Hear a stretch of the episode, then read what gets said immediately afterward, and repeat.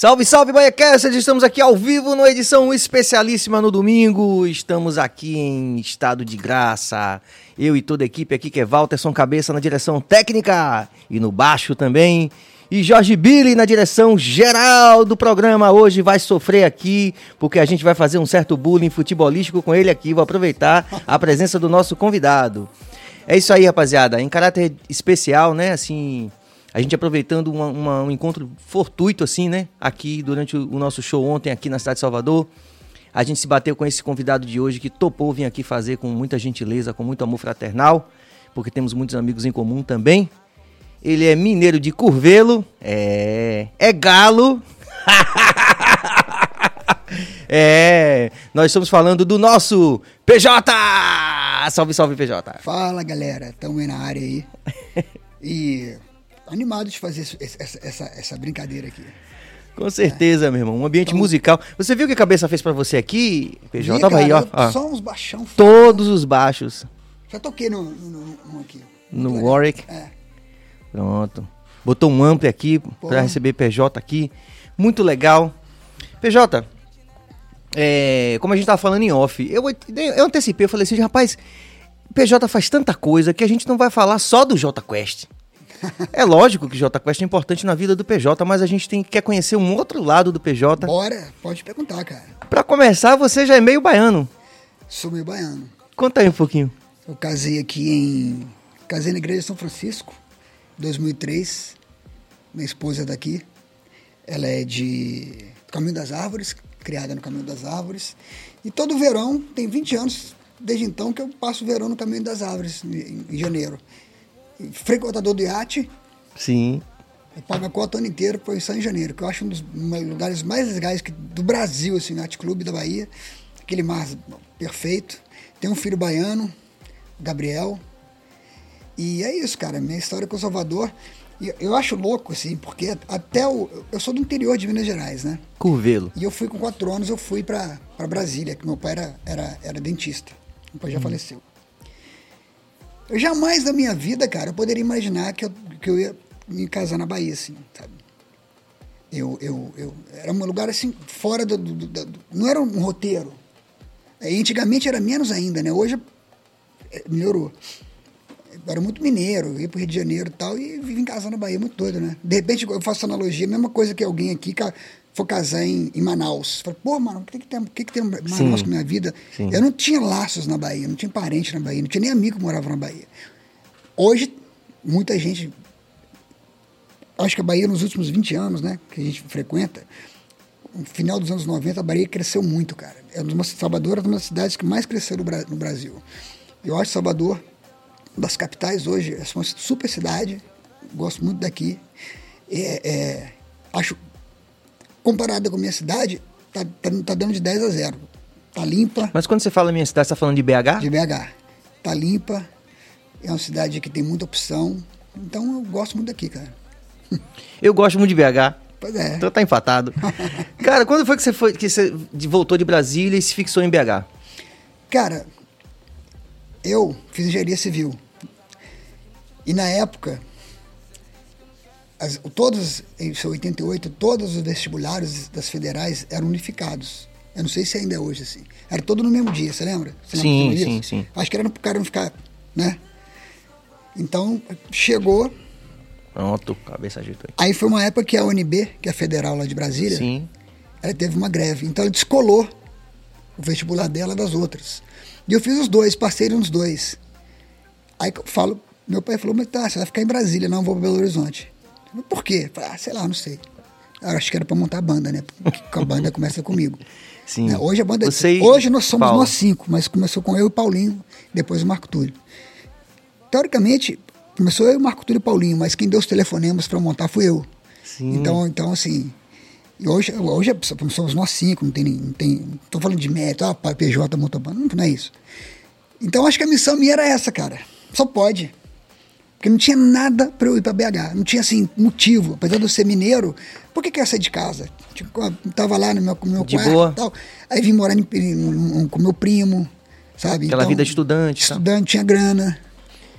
Não tinha grana. ele Mas tinha- você meu- formou- Meu pai, meu pai era bem, mas meu pai era rico. Meu pai me dava tipo hoje, dava assim, ó, toma 600 reais aí, a sua faculdade é, particular, é do governo, é, é de graça, então você se vira aí. Meu pai falou isso pra mim.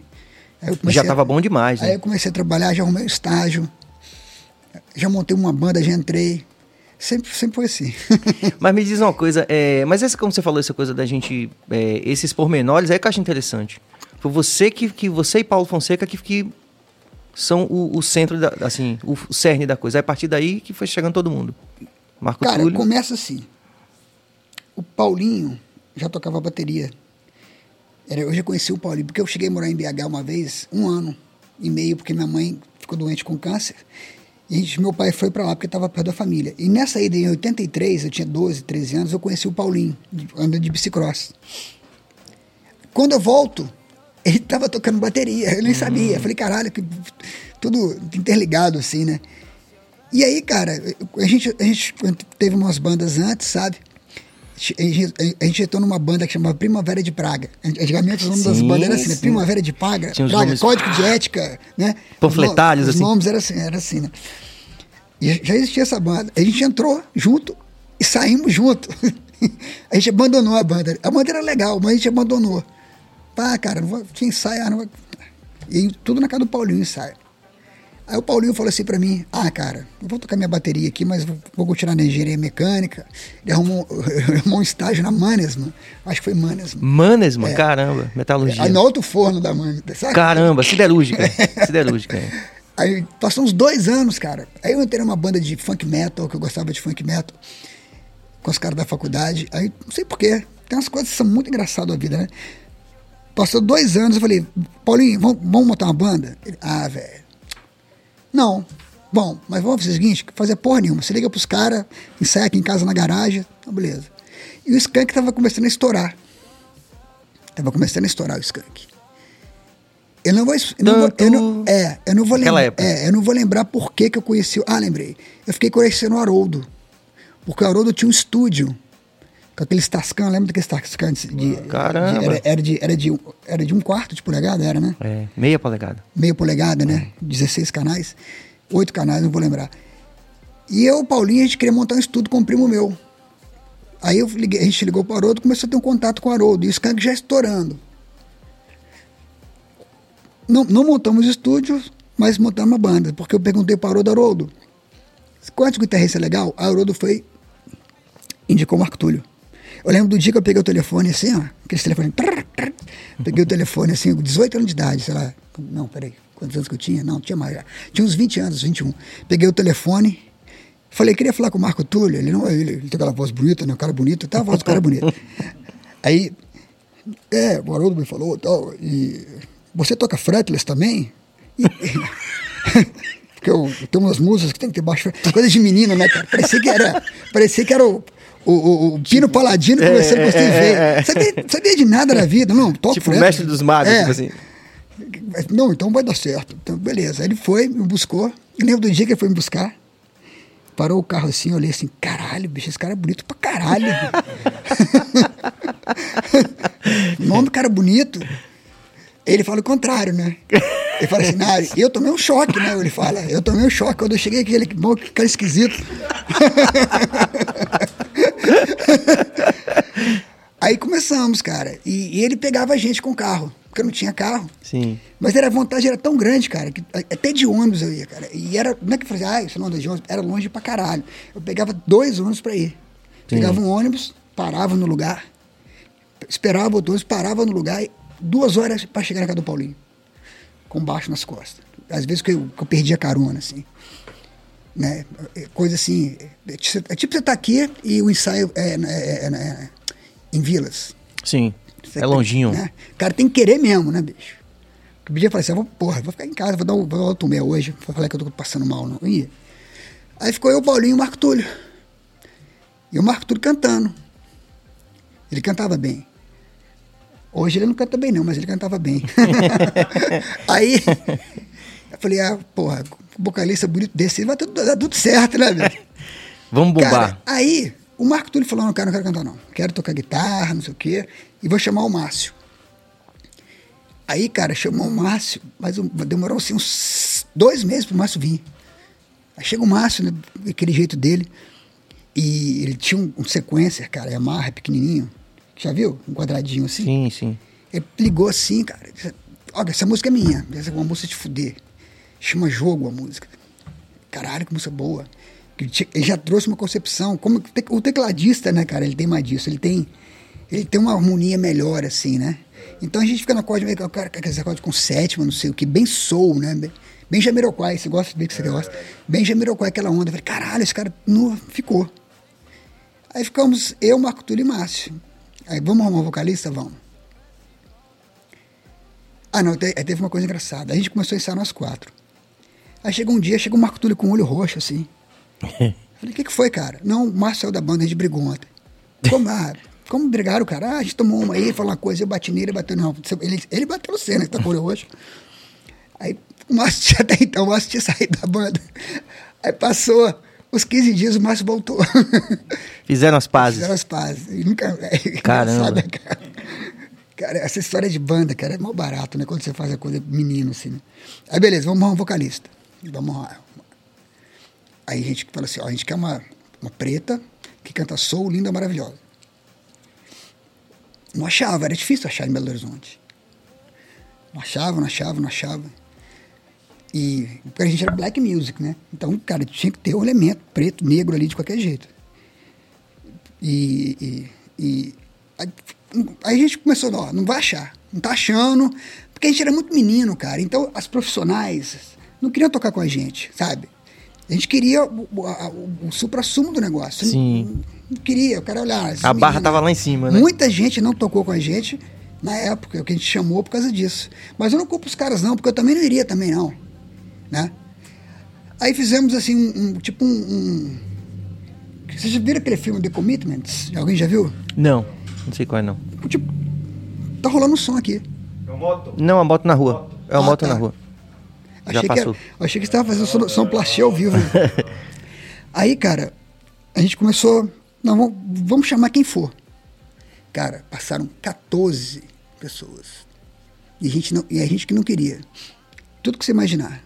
Teve uma menina que chegou e começou a chorar. Por que, que você tá chorando? Porque eu nunca cantei na vida. Aí, cara, entrou um cara que chamava Eduardo Garcia, no vocal, que cantava muito bem. Só que no, me- no meio do negócio, cantava pra caralho, Eduardo. Canta, canta até hoje. Tem até a música dele que ele ficou. Aí, cara, quando ele entra, a banda daquela liga, a gente começa a tocar. Só que ele sai, ele sai pra fazer carreira solo. Falei assim, não, vou fazer carreira. Ele era muito jazzista. Ele tira aquela voz, não, sabe? É, Michael Bublé, tipo assim. é, tipo Al Jarreau também. Sim, né, ah, sim. Aquele, não sei, era, o cara cantava muito, muito. Hum. Aí ele saiu. Aí falei, ah, bicho, não aguento mais não, cara. Mais vocalista. Aí chegou o Rogério, o Márcio traz o Rogério num ensaio. Aí quando olha o Rogério, ele sempre estava na plateia. Ele chegou de Alfenas e tinha ido nos três shows nossos. Sempre na plateia. Cara, ele chegou. O Rogério é um cara que tem um sorriso, ele é um sorriso, né? É. Ele- e ele chegou com aquele carisma dele, apesar de a gente querer outro tipo de voz, e ficou. E, e, e- daí deu liga. A gente Imprimiu também 25 uma anos, característica dele mais, também. né? Compositor bom, sabe? Ele compõe. O Sideral também, que é foda, compõe Sim. pra caralho. Então juntou tudo aquilo ali, tudo certo, parece que as coisas iam se encaixando. Você sabe como é que é a banda, né? Então, tipo assim, parece que, se eu fosse fazer uma analogia, é como se tivesse cinco portas. Você tem que abrir uma. Só uma vai dar passagem. Aí você abre. Passei. Aí você olha, tem mais 10 portas. Só uma vai dar passagem. Puta, mas agora fudeu. Passei. Agora tem 20 portas. E a banda é, É. assim, né, cara? Tem, tem que ter sorte, tem que ter trabalho, tem que ter tudo. É muito louco mesmo. E aí ficou essa turma toda aí. Ficou. Caramba. Essa galera toda aí. já- e hoje a gente se respeita muito. Igual eu te falei, né? 20% para cada um, não interessa quem trouxe a música. Né? Então a gente nunca teve grilo com isso. O Van Halen falava isso, né? Que isso era legal pra manter um. É, e, e- cara, e, eu acho que a banda, uma banda, ela, ela gira em torno do vocalista, sabe? Ela gira. Ah, mas tem um Flick que toca baixo pra cá. Tá. Mas é difícil quando você tem uma banda há muito tempo. É, é o vocalista, né, cara? O Bono Sim. não pode sair do YouTube. Sim. O, a Dan. Clayton, que eu sou fã da Dan Clayton, não pode sair do YouTube. vai continuar, vocês vão querer continuar a ser. E o Rogério é muito um cara muito gentil, sabe? Um cara muito educado, muito gentil. Ele dá o xerique dele, às vezes dá. Né? Mas é um cara muito gentil. Eu acho que isso ajudou a manter a banda. Um cara que tem um, um ego muito baixo. Ele, ele, ele, todo mundo tem ego, mas o dele ele nunca deixa transparecer. Ele nunca tem ideia assim, ó, fácil é dele. Amor maior é dele. Ele nunca chegou assim, não, a música é minha, tem que fazer o que eu quero. Sabe? Uma coisa que. Mas aí, curiosamente, aí de, de músico para músico, de artista para artista, é isso que é interessante. Porque quando você é, coloca uma relação muito horizontal nesse sentido de todo mundo contribuir musicalmente com as suas influências, aí vale a pena para todo mundo, né? É, cara, e, e fica o Você fica... falou, por exemplo, de cabeça. Você é um grande artista consagrado, né? Que falou de, de cabeça. E cabeça é um cara que já foi citado por muita gente, como até te falei. Desde o Jamiroquai. É cabeça também? É, eu também é. sou cabeça.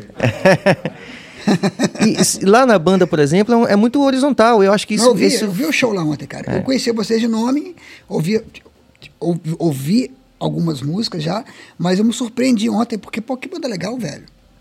Achei foda. E é uma brincadeira ali, tava todo mundo zoando. A gente tipo. não fala elogia, né? Quando a gente não gosta. Eu podia ter encerrado o assunto aqui agora. Né? A banda é boa. A banda é muito legal. Mas assim, E, falando vezes, de baixo é especificamente dele. É, falando Chesney- especificamente dele, é um cara que já foi elogiado por Alexandre do Nat Roots, É. pelo brother lá do Jamiroquai, por É você. Isso, então, isso é verdadeiro, porque, no fundo, no fundo, o cara. Como, como você falou, se for muito só o vocalista, fica chato, todo mundo aí se Não, pica no mundo, é. tipo, não rola química. É, então a banda é muito legal. Pra manter. Parabéns aí. Cara, é. Mas você tava me falando também que você é galo. Eu não quero perder essa oportunidade de fazer aqui uma provocação ao nosso diretor.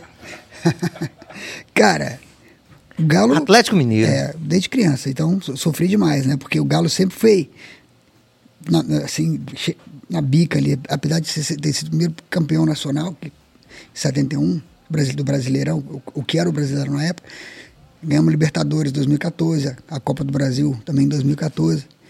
E dessa vez, coincidiu do jogo mais importante do Galo ser contra o Bahia, né? E, e- e minha esposa é, é Bahia. E, e eu falei, falei pra vocês aqui, eu tava no ônibus, indo pra algum show, peguei o telefone, assim, o telefone não pegava, por causa da estrada, que tinha hora que pegava, não pegava. Na hora que eu vi assim, 2x0 Bahia, porra, então não Já vai, ser, não vai ser agora que ele vai ser campeão. Eu sabia que ele ia ser campeão, porque já tá muito na frente. Vai ser no outro. Passou 4 minutos, bicho, 2x2, aí 3 Que a houve, 2 viu? aí era pra ser. Não era pra ser com Que houve, viu? Né? Todo mundo era surpresa. Quando a gente- a gente tava aqui gravando podcast, aí tava 2x0, a, gente comemorando aqui. E não, eu não tava comemorando. Não, você não tava, mas a gente, eu tava comemorando, eu e Cabas comemorando. Daqui a pouco 2x2, 3x2. Eu falei, vai, peraí, é uma brincadeira. uma coisa- Não, Teve roubo, teve roubo, alguma coisa. Aí, cara, eu, eu tenho um menino que ele é Galo e Bahia. Aí eu falei, agora é campeão. Falei, não gostei. Por quê? Porque foi em cima do Bahia. Falei, pô, mas aí fica difícil. Como é que tá o Galo hoje, bicho? Cara, eu sou um cara que eu, eu gosto de futebol, mas eu não- pa- parece, mas eu não acompanho tanto assim os bastidores, não. Não sei, eu acho que tá bem, vai continuar bem. Entrou um técnico da Turquia agora, né? E, e, e vai inaugurar o estádio do Galo. É uma demanda, né? Antiga, né? Então, tipo assim, eu acho que tem tudo pra. Que esses times, cara, é, era muito, era muito dispare, assim, a- o orçamento dos times, né? Eu sei, vou, chutar aqui, enquanto do Flamengo e do Corinthians era oito por ano, o Galo era um por ano. Oito- É muito desigual mesmo. Então, 10 anos o cara ganhando 8, um ganhando 1, bicho. Tem que competir, cara. O cara ganhou 80, você ganhou 8. Qual, qual o poder que o cara tem? Então ficava o Galo, o Cruzeiro tinha mais grana. Eu acho que o Bahia também, mais ou menos igual o Galo, o Inter, o Grêmio. E- e- e- e uma coisa curiosa que eu descobri, não sei se eu estou falando a verdade, mas eu acho que é. De pontos corridos do Brasileirão, só ganhou o time paulista, carioca e mineiro agora. Pois é. Porque é, é, é isso. Fica desigual, né? É, fica desigual.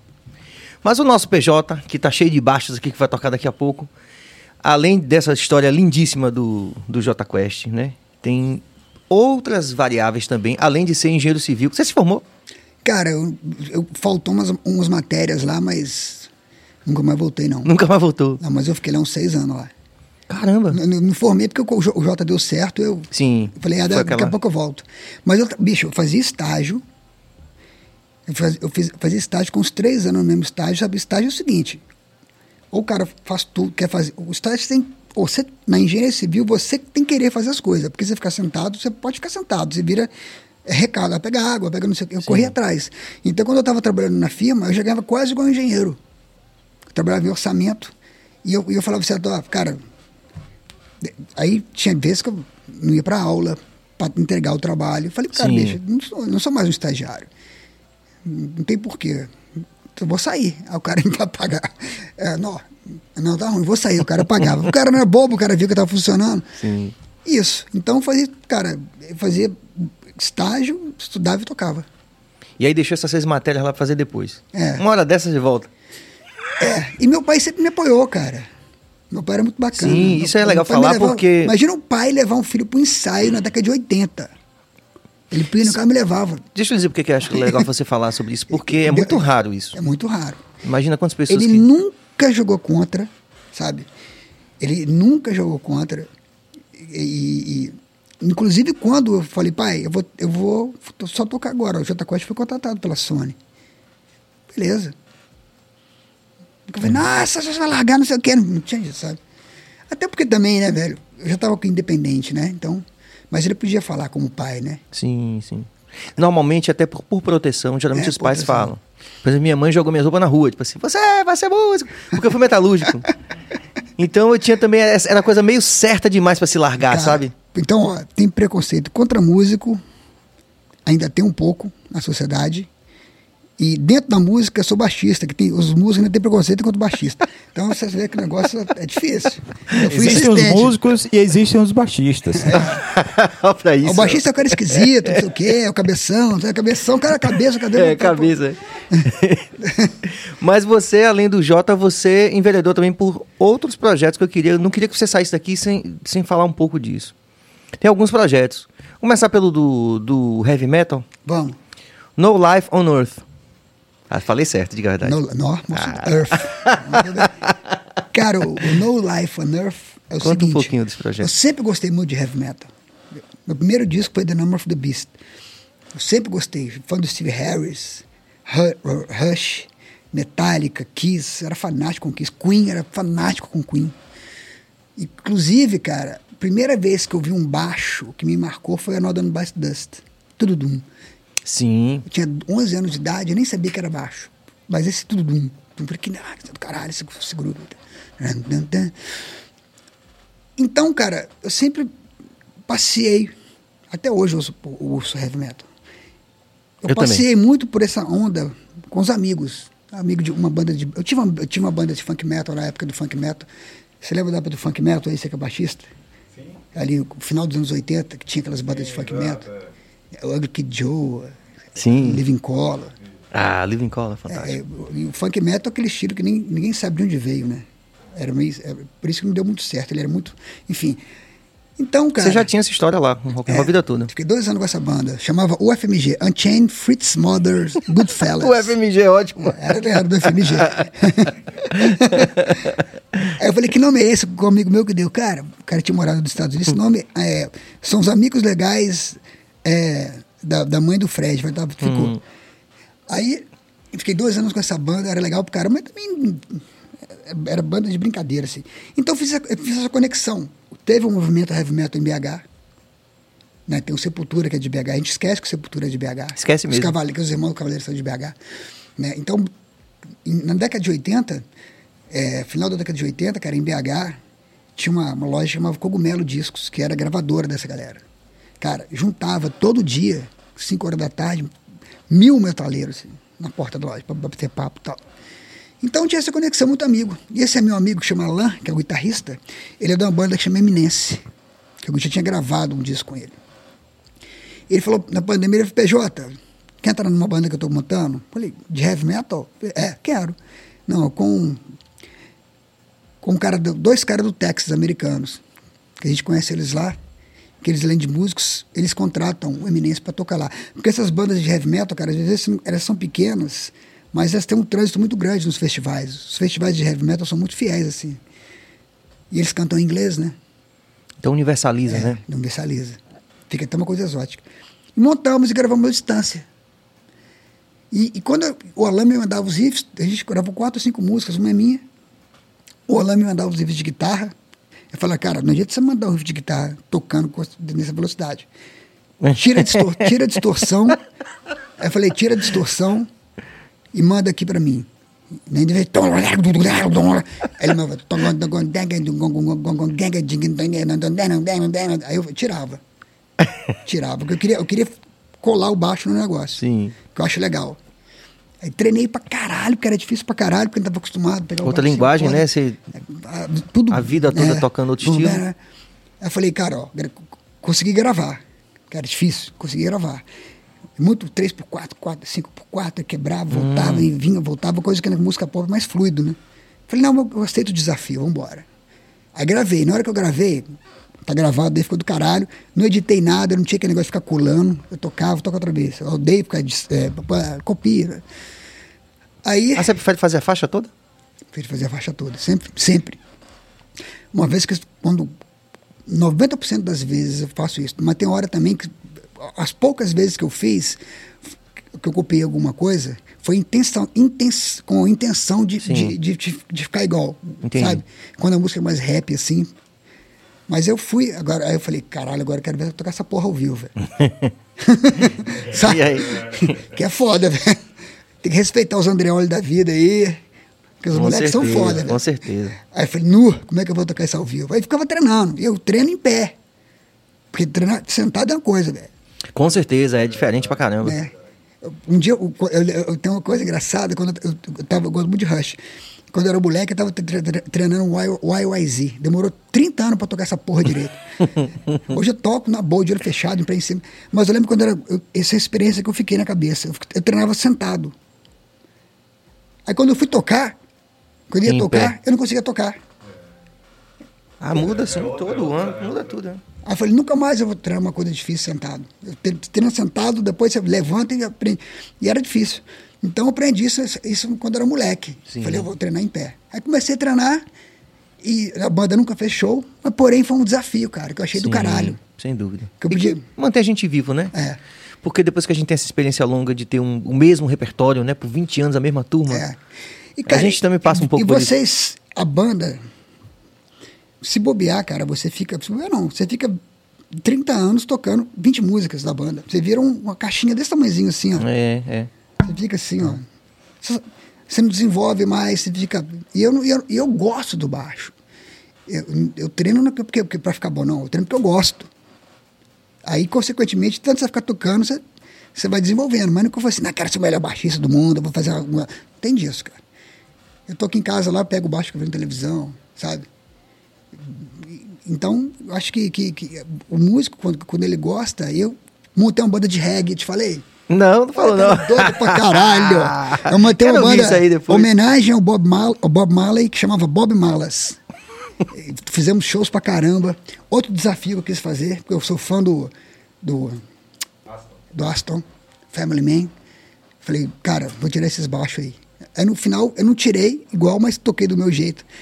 E a galera, porra, mas você toca reggae também? Eu falei, ai, bicho, eu gosto, cara. E fizemos vários shows. E, e foi legal pra caramba, cara, porque peguei o groove do negócio. Depois eu montei o PJ Friends.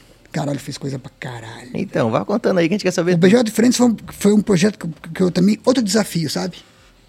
Eu falei assim, cara, quero montar uma banda com os amigos que eu acho legal, tocando as músicas que eu acho legal, que marcaram minha vida.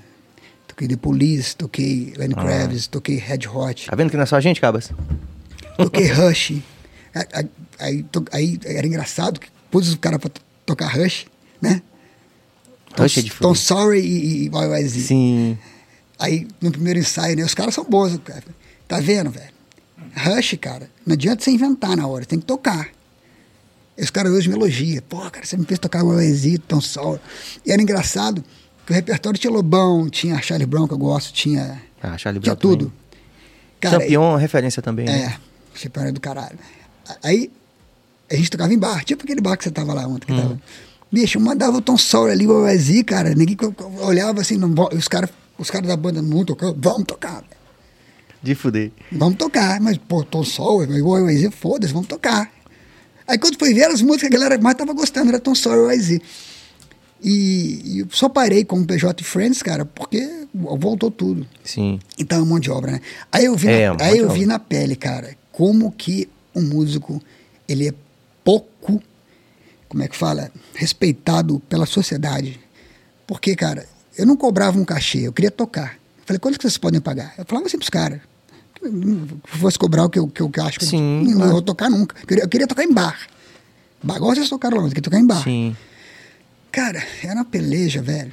Eu, É. tava- eu tirava dinheiro pra dar mais pros caras, sabia? Pra, não, era dificuldade. É. Aí, Muito louco. pô, mas tá, uma- aí, mas tá seu nome no meio, PJ. Falei, cara, nem isso a galera respeita. Com, no bom sentido, assim, não é que respeita. Eu acho que. Eu não tô falando que o cara. É aquela história. A sociedade não dá valor pro músico. Não, não dá mesmo. Tipo assim, vou falar uma coisa aqui. A mulher vai lá, põe um botox na cara, paga quatro pau no botox e vai no couvert. Se cobrar 50 conto, acha ruim. É. Fala muito isso. O cara vai lá, come um. pega um, um filé palito, paga 90 conto, toma um escão lá de 40. E reclama do Covete 50. Né, cara, devia ser o contrário, não. É 100 pau pra ver a banda. Não vou sentar, então não senta. Mas, cara, isso é utopia, não vai ser assim. É, é. Porque também a economia do Brasil, É. com todos esse. Enfim. Aí eu falei assim, caralho, histórico será que se, se eu começasse hoje com a, com a música, eu aguentaria isso aí? Mas fui mu- muito bem tratado pelos, contra- pelos contratantes e também entendia o lado deles. Né? Eu também entendia. né? Que também é super difícil. eu só vivi um- uma realidade ali que eu achei meio assim, cara- caramba, ensaiei pra caramba e tal. Que nunca, cara, eu acho que nunca vai ter. Infelizmente nunca vai ter. É. né? Eu até publiquei uma vez no, no meu Instagram. Vou, pode Fica continuar vontade. no, no flow aqui? Fica à vontade, meu irmão. Eu tô Vou, gostando. vou- vou mudar do assunto um pouco. Fica à vontade. Outra coisa que eu vi de falta de respeito do músico. Quando estava na pandemia, começou a botar os shows em bar, você lembra disso? Uhum. Os menores e tal. Aí eu estava em Trancoso. Aí tava no quadrado ali, tinha uma banda tocando. O cara me viu, ah, aí o cara começa a tocar Jota Quest, normal. Eu- Se eu tivesse ali passando a solução, aquela só detalhe, quem sabe ele vem aqui e tal. né? aí o cara começou a tocar, e eu não gosto de dar, muito da assim, eu sabe? Eu, eu não me sinto, eu- não sei, é, é meu, tá? Tem a cara que adora, né? eu não gosto. Aí, era, os caras falaram assim, cara, Pô, o PJ tá ali e tal. é, 10 horas tem que parar. Eu falei, por quê? Não, porque a lei aqui é 10 horas. velho. Tinha, tinha um negócio desse, assim. Eu falei, pô, tá bom. Aí os caras falaram assim, não, velho, vou tocar mais meia hora então. Aí os caras estavam tocando dois caras. Cara, chegou a polícia. Os caras correram, bicho, pulou na janela. Imagine que loucura. Eu falei, caralho, velho, que vida é essa, velho? Vida bandida mesmo. Porra, o cara quer tocar, não, tá pulando na janela, velho. Olha que, é surreal, é, cara. É surreal. Parecia bandido, É. sabe? Eu, aí eu publiquei isso no Instagram. Falei, bicho, olha, vamos, vamos falar a verdade aí. O médico está traba tá trabalhando. Eu não sou negacionista, não, tá, gente? Sou negacionista, não. Fica à vontade. E também não gosto do cara que está aí no poder também, não. Mas é opinião minha. É, é, o cara, o médico está trabalhando. O cara tá vendendo pão. Não estava mais na quarentena, não. Cara, o cara tem que pular a janela porque estava trabalhando. Na boa, velho. Tá errado isso aí. A falta de respeito da sociedade como um todo. Né? Chegou a polícia, não, tem. tem eu- depois no outro dia eu fui lá com os caras, não, velho, tem caramba, porque os caras pegam a gente, prende instrumento. Eu falei, caralho, hein, velho, que vida, né, velho? Da Que louca. merda. Inclusive, vocês tinham um show ontem aqui. Tinha, foi cancelado. E também tem outro lado, né, cara? Tem os dois lados. O maluco que nega a doença e outra galera que usa isso como coisa política. Que tá errado também, tem que ser real. Não é? Tem que ser real. Você não pode usar Qual a diferença de um política. show com 1.500 para. Porra, qual a 3 diferença? Né? Então você não tem essas incoerências da sociedade assim que eu fico muito triste. Sabe? Porque você não pode usar isso como uma arma. Né? Óbvio que foi um caos no Brasil. Teve muitas mortes, perdi amigos e tal. Mas a partir do momento que, outro, que, os, que os dois lados começam a usar isso como uma causa política, quem está se fudendo? A gente. É, e o pior de tudo é que, como diz o bom ditado em inglês, né? É, vem muita merda aí nesse ventilador aí, porque É, cara, 20 então, 2022 bicho, é política é. total. Já começou, né? É, então é isso aí. É. Mas vocês não tocaram então ontem? Não, a gente não tocou. Adiou ou não vai ter mesmo? Cara, eu tenho, que eu tenho até que perguntar pro empresário. Sim. Mas foi. Era J e Titãs, né? Uhum. Aí não, Não rolou. não rolou. Porque eu acho que di- diminuiu o número de, o número de pessoas e para trazer duas bandas de fora não se paga, né? Sim, claro. E era. Isso, cara. Muito louco. É. É, muito louco. Passamos por isso, né? Passamos Você falou que você já teve podcast? Você quer falar sobre isso? Cara, eu tive. Tem, tem uma empresa de podcast, chama PodQuest. A gente fez um- uns podcasts particulares, uma empresa particular, e estamos fazendo agora com, com eu, eu, Sérgio Martins, Sérgio Martins, o repórter. Ele faz as entrevistas, eu faço a produção, e a Pós 360, que é a nossa parceira de São Paulo, divulga. Chama Os Notáveis. Já tem 33 episódios só de música. Sim. E podcast, né, você sabe, vocês fazem, é a constância, né? Se fizer um agora parar e fazer aquele de 30 dias, É. perde o flow todo. Inclusive, o flow do, do- da porra do algoritmo, né? A vida nossa é essa porra de da algoritmo. porra do algoritmo. PJ, tem aqui, a gente vai fazer um giro aqui dos nossos apoiadores e patrocinadores, que agora que a gente tá falando de podcast. O primeiro de todos que eu queria era esse aqui, ó, Delícia de Brownie, que mandou esse mimo aqui pra você. Eu vou abrir aqui esse presente. Esse dengo, você que já tá meio baiano, você entende o que, é que significa dengo. Demais. Esse é o deliciadebrownie.com.br. Eu vou abrir aqui. Atenção, produção, atenção, Bill, me ajude aqui, pega esse negócio aqui. Eu quero mostrar aqui, para não ficar na frente, né? Ó, ó que coisa bonita, ó. deliciadebrownie.com.br. Adoro brownie. Com sorvete, então, melhor ainda. Se quiser abrir aqui, ó, você já vai comendo um. Você já diz a todo mundo aqui que acompanha o nosso BaiaCast se é bom. Porque é bom mesmo, a gente ficou fã do Delícia de Brownie. E você tem certeza que você vai gostar. Pegar um pequenininho aqui, Fica à né? vontade aí. Pô, tá com Vê se você bom. gosta. Enquanto isso, eu vou é, completando o giro. Sampaio Sabores, melhor hambúrguer gourmet da Bahia, ali a partir da República de Brotas. Obrigado, Peu, sempre. Doutor Enzo Querino, é Querino Odontologia Especializada. Zion fazendo nosso marketing digital. A Carpon, que hoje está aí gentilmente aí, ó, vestindo o nosso PJ, que está aí, ó, com o boné da Carpon Clube. E o CTS, Centro Técnico Salvador. Você sabe que a gente está voltando, como o PJ falou, tentando voltar à economia. E é, você tem essa, essa possibilidade de ter uma vantagem competitiva se você fizer um curso técnico, porque você vai ter um curso de curta, média duração e vai ter um diferencial no mercado. Então, a sua opção é o CTS, Centro Técnico Salvador. Que tal, Brown? Ótimo. Fantástico, Não, né? Eu, acabei, eu falei para eles antes aqui, quando não é bom, a gente fala assim, pô, bom, e morreu o assunto. É muito bom, é ótimo. É bom mesmo. É bom mesmo.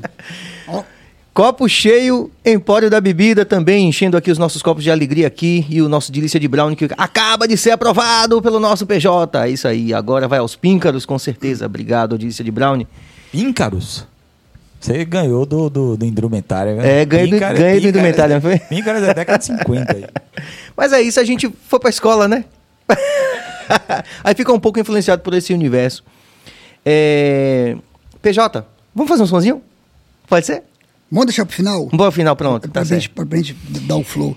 Tô com pressa não, tá? Eu sei, Vai- pode mas demorar. bicho, mas eu tô assim, particularmente aí, um- uma coisa pessoal mesmo, particularmente interessado em conhecer a Paranoid, essa, essa proposta do merchandising aí. Conte um pouquinho pra gente disso. Cara, é, é- é mais uma coisa que eu fiz, né? Porra, alguma coisa vai ter que dar certo, pelo amor de Deus, né? Quer mais? Tem água? Bill, me mais água, por favor? Diga aí. É, cara, eu sempre fui muito. Nunca gostei de trabalhar pros outros. Sim. Não condeno quem quer, mas eu, eu sempre fui requieto. Eu sempre fui assim, não, cara. Acho que a banda é um empreendimento, né? Sim? Banda é um empreendimento. Na pandemia, cara, tem tanta coisa que eu fiz, o Bob Malas, o No Life on Earth, a Podcast, o PJ in Friends, gravei com a galera também. Aí, cara, você sabe como é que é. A gente estava vindo de um acústico que fez muito sucesso. 360 shows em dois anos e meio Caramba. quando veio a pandemia. E eu falei assim, antes, em janeiro de 2020, eu pensei assim, cara, eu sou um cara que usa muita camiseta de banda, tudo comprado fora. Quando eu fui, ou alguém ia trazer para mim. Sempre só uso isso. Nos shows. Nos shows. Na vida. e na vida também. 360 camisas, pelo menos. É, tem muita, muita. Era. Como todo mundo que tá de camiseta. Aí, cara, eu falei, caramba, velho, a gente não tem uma camisa do Jota Quest em 25 anos. Já passou tanta gente fazendo, tanta proposta, aí chegava. Aí falei com a menina que trabalha no marketing com a gente, a Cris, Cris, vamos retomar o marketing? Ela falou, ah, tô até vendo já. Aí chegou uma empresa de São Paulo, mandou pra gente umas quatro camisas. Falei, cara, nem vou fazer. Eu não vou vestir essa camisa. Primeiro que ela não veste bem. Camiseta, né? Aí estampa, qualquer nota. Falei, caramba, bicho, vou fazer essa porra, velho. Aí tinha um amigo meu que ele já trabalhava com isso. Chama Bobson. Falei, Bobson, como é que faz a camiseta, cara? Ou você compra a camisa, não, compra a camisa não vou comprar. Como é que a gente faz a camiseta legal? Ah, tem que tirar o molde tal, mandar um fazer um molde, tal, tal, tal, tal. Aí tem um brother meu que trabalha na Calvin Klein, que é meu amigo de, de infância. pedi para ele desenhar um molde, o cara mandou para mim, fez de, de boa. De, desenhou uns três moldes. Eu, gente, e agora? Ah, tem que comprar malha. Então compra lá, para nós, Bob, que é meu sócio. O molde está aí. Aí fizemos os protótipos, falei, essa tá vestindo bem. Eu devia ter vindo com uma, né? Não vinha como é que sou burro. aí, essa tá foda legal, o tamanho que é legal, veste bem, o, o magrinho fica malhado, o gordo emagrece, né? Para, é essa aí. E agora, como é que a gente faz a estampa legal? Silk. Eu falei, silk? Não, pode ser silk ou impressão digital. O, não, cara, mas eu mostrei, eu tava com a camisa do Jimi Hendrix. Falei, como é que faz essa, essa, essa estampa? Não sei, impressão digital. Então vamos fazer correr, cara, correr atrás uns designers. Um dia eu tava mexendo aqui assim e vi um cara que chama Chiron. Lá, olha o cara de BH. Porra, foda, hein? Eu liguei pra ele. Falei, Chiron, PJ, tá, óbvio que ele me conhecia, né? Até por causa da banda. Tô contando vantagem, não, galera, porque lá não, em BH. É pessoa conhecida, principalmente aí, mais do que nunca em BH, né? Mais do que em qualquer aí, lugar. Pedi pra ele fazer umas estampas pro Jota. Cara, ficou tão legal na hora que imprimiu na impressora digital, eu falei, cara, por que, que eu vou fazer só, só pro Jota? Eu tenho meu network, né? Tipo assim, vou ligar pra galera. Aí eu pensei assim, caralho, mas se ligar pra galera, velho, ainda tem. Aí a parte burocrática disso. Imagina falando com o Carlinhos Brau, que ele tem que assinar um contrato. Nossa, ninguém vai assinar isso não. Aí eu falei, mais uma vez, eu liguei pro Quintino, Quintino Associados lá de São Paulo, que é especialista em direitos autorais. Falei, Quintino, me dá uma consultoria aqui. Como é que faz? Abraço, Fernando Quintino. E, não, PJ, a gente pode fazer um termo simples tal. Aí fez o termo, que é uma folha só. Então, eu não... Aí, o primeiro telefonema foi para quem? Sei. O primeiro foi o Jota, tá? Que não teve problema nenhum acho que foi pro Samuel Rosa. Liguei pro Samuel. Abraço, Samuel. O cara topou. Falei, cara, o cara topou, velho. Camisa do Samuel Rosa. Sou amigo dele, mas assim, achava que, ah, que camisa, cara. Foi super gentil. Aí ele falou, pô, Jota, fala com minha irmã Fernanda, que ela vê tudo. Falei com a Fernanda, tem um termo pra assinar. Não, já assino, assinou, tá. Falei, o que eu achava que ia ser o mais difícil. Aí, depois veio Samuel, depois veio o Skank, depois veio o André Kisser, Gilberto Gil. Gilberto Gil? É, Carlinhos Brown, Timbalada, que mais? Nando Reis. Entrou o Biquíni agora, entrou o Frejá agora, a Blitz tá entrando. Entrou todo mundo. Que maravilha. E aí você e aí, formatou cara, o Paranoide. Aí formatei o Paranoide. E agora, a segunda etapa, ainda tá dando, tá ficando no zero a zero. Hum. Mas assim, eu vejo um potencial muito grande. Tem cinco meses só. E agora eu tô colocando também um place para vender coisas para quem gosta de música, arte e cultura. Era para chamar Paranoid Rock Store. No último dia eu falei, rock, muda. Rock Store não, põe Music Store. Abriu mais. Abriu. Aí foi uma sacada que eu tive na hora, assim. Mas já tá tudo pronto, não, só troca o. Não quero. Eu adoro rock, mas não quero vincular o rock. Porque tem Gilberto Gil, tem Carlinhos Brown, né? Tem Todos os universos E agora eu vou abrir pra, pra vender coisas, cara, relacionadas à, à música. Já tem quatro pessoas que vão entrando comigo. E eu vejo que vai ser um place, que não tem ainda um place. Até tem as lojas de rock. Mas assim, do jeito que eu tô fazendo, não tem. Sabe? Eu acho que essa coisa de você olhar para o mercado brasileiro, para os artistas brasileiros, porque eu vestiria uma camisa Pô, de Berto tem Gil. Moraes, tem Pepeu. Sim, sim, sim. Quem mais? Muita Marcos gente. Vale. Muita gente. Muita gente. Loborges. E todo mundo que, de qualquer forma, está muito perto ali em BH, são os seus amigos também, né? Você tem essa relação com todo o universo da música ali. É, mas a Paranoide ficou o Brasil inteiro, né? Sim, sim, sim. Sabe? Mas porque você falou de vários de, de, de Minas aí também, que são seus conhe- amigos. é. Né? Não, cara, eu, eu- eu- não- conheço o Loborges. Mas, Não? Mas eu expliquei pra ele, falei com o empresário Pianetti, Sim. que, é meu, que já foi, trabalhou com a gente, que a gente, quando a gente estava no escritório do Skank, ele trabalhava com a gente também. Então, eu vi que eu tinha um network. Porque, cara, se você. Se uma pessoa normal ligar pro. pro- Pessoa normal não. Se uma pessoa de fora liga pra um artista, o cara, o cara nem atende, eu ligava. Cara, o Brown, cara, o Brown parceirão. Eu fiquei amigo do Brown por causa disso. Um, cara, um dos caras mais educados que eu já vi na minha vida, um dos caras mais energia boa que eu vi na minha vida. Eu aprendi tanto com o Brown. Fui lá, fui, fui no, no, no, no- Candial, quatro vezes com ele, cinco, três ou quatro vezes. A energia dele, você vai aprendendo também, cara. É. Sabe? E, e isso, cara. E você falou de um cara também que é assim, uma referência em, em tudo isso, né? Assim, como empreendedor também, como uma, uma pessoa da comunidade, assim, que trouxe a comunidade junto com ele, fez uma transformação Não, social. e- ele é foda. Ele, ele, cara, eu fiquei impressionado. Teve uma cena lá engraçada. Eu fui- um dia que eu fui lá, eu gravei. Não ia pra gravar, mas gravei com ele. Ele falou assim: quer gravar? Eu falei, gravo. Tá, tá, Olha lá, ó, a cabeça já achou aqui, ó. A paranoide, galera. Massa. Legal. E aí tem as canecas, É, vai ter mais coisas. mais coisas, né? É, nem todos os artistas licenciaram pra tudo, né? Uhum. Uns, é- uns é só camisa, fica só na camisa, nem fica assistindo, que é chato. Mas tem o Samuel aí, ó. Samuel, ó, o Fernando Rosa. Ah, o Rosa, o Rosa, é, o Rosa é massa. Parceiraço. Eu sigo ele também. Que parece muito com o nosso Luciano Calazans. É, é verdade, é. Pouco também. Abraço pro Calazans, hein? Grande música, hein? Toca pra caralho. Abraço, Calazans, abraço, hein? Nós vamos lançar música. Eu gravei com o Calazans tem um ano. Uma música chama Caminho das Árvores, minha, instrumental. Hum. A gente não lançou ainda, mas eu vou lançar. Eu não lancei, cara, porque eu fiz tanta coisa eu quero lançar legal.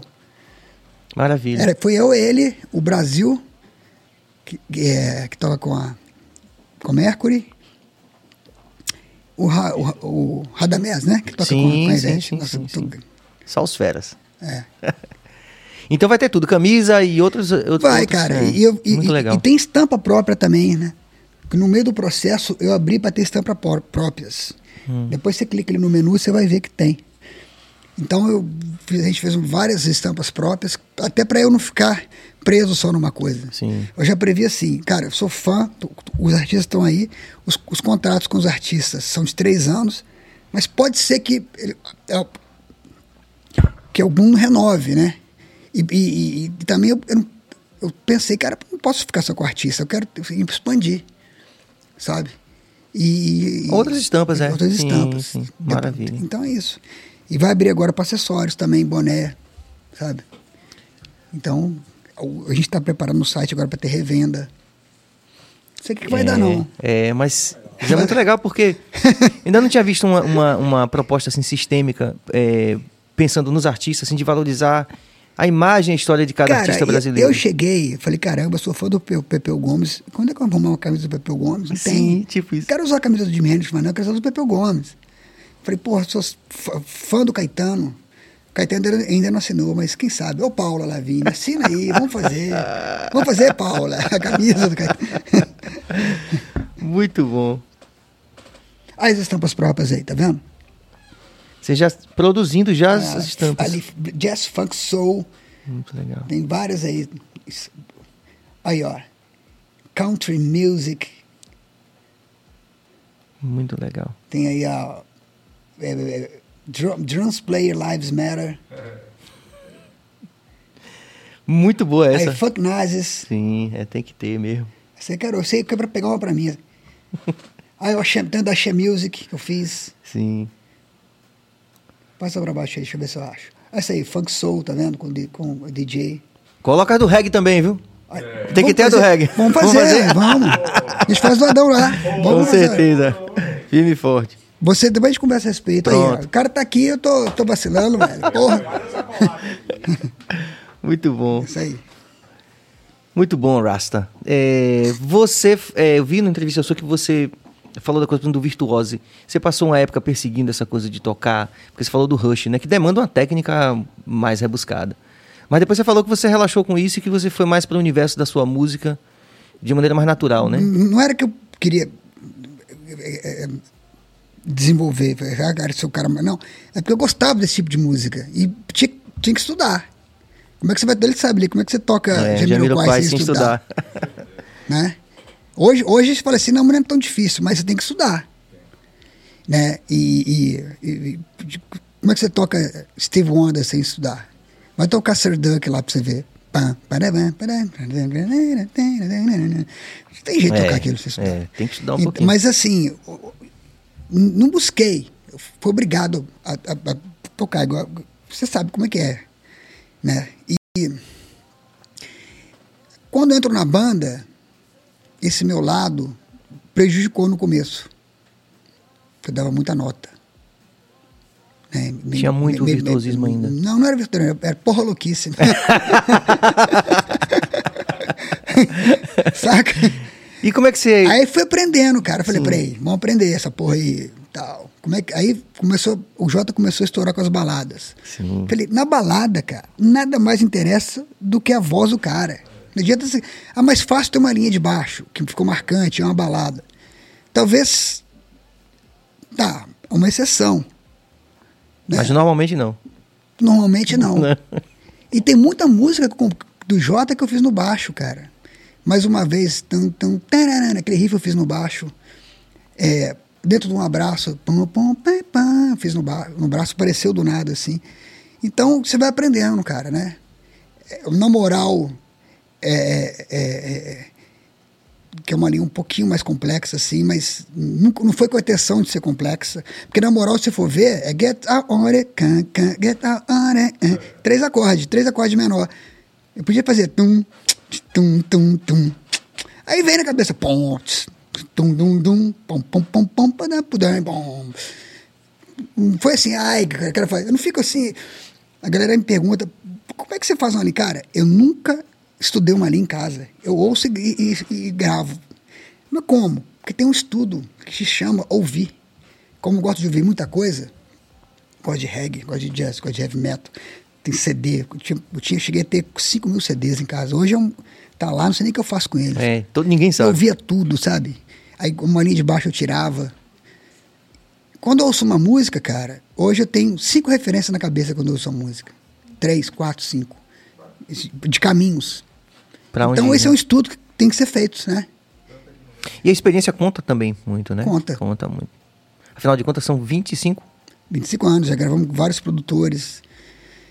Mas aí, cara, hoje em dia, cara, é. é- é- eu, eu, eu, eu Tipo assim. Eu estudo menos, bem menos. Até porque quero viver minha vida, né? Tem 52 anos de família, idade, de idade. Então, mas, mas sempre toco todo dia um pouquinho, sabe? Mas não tem, não tem, não tem aquela busca insana, sabe? É outra fase da vida. Nunca né? fui um bom improvisador. Nunca, nunca gostei. Nunca, nunca.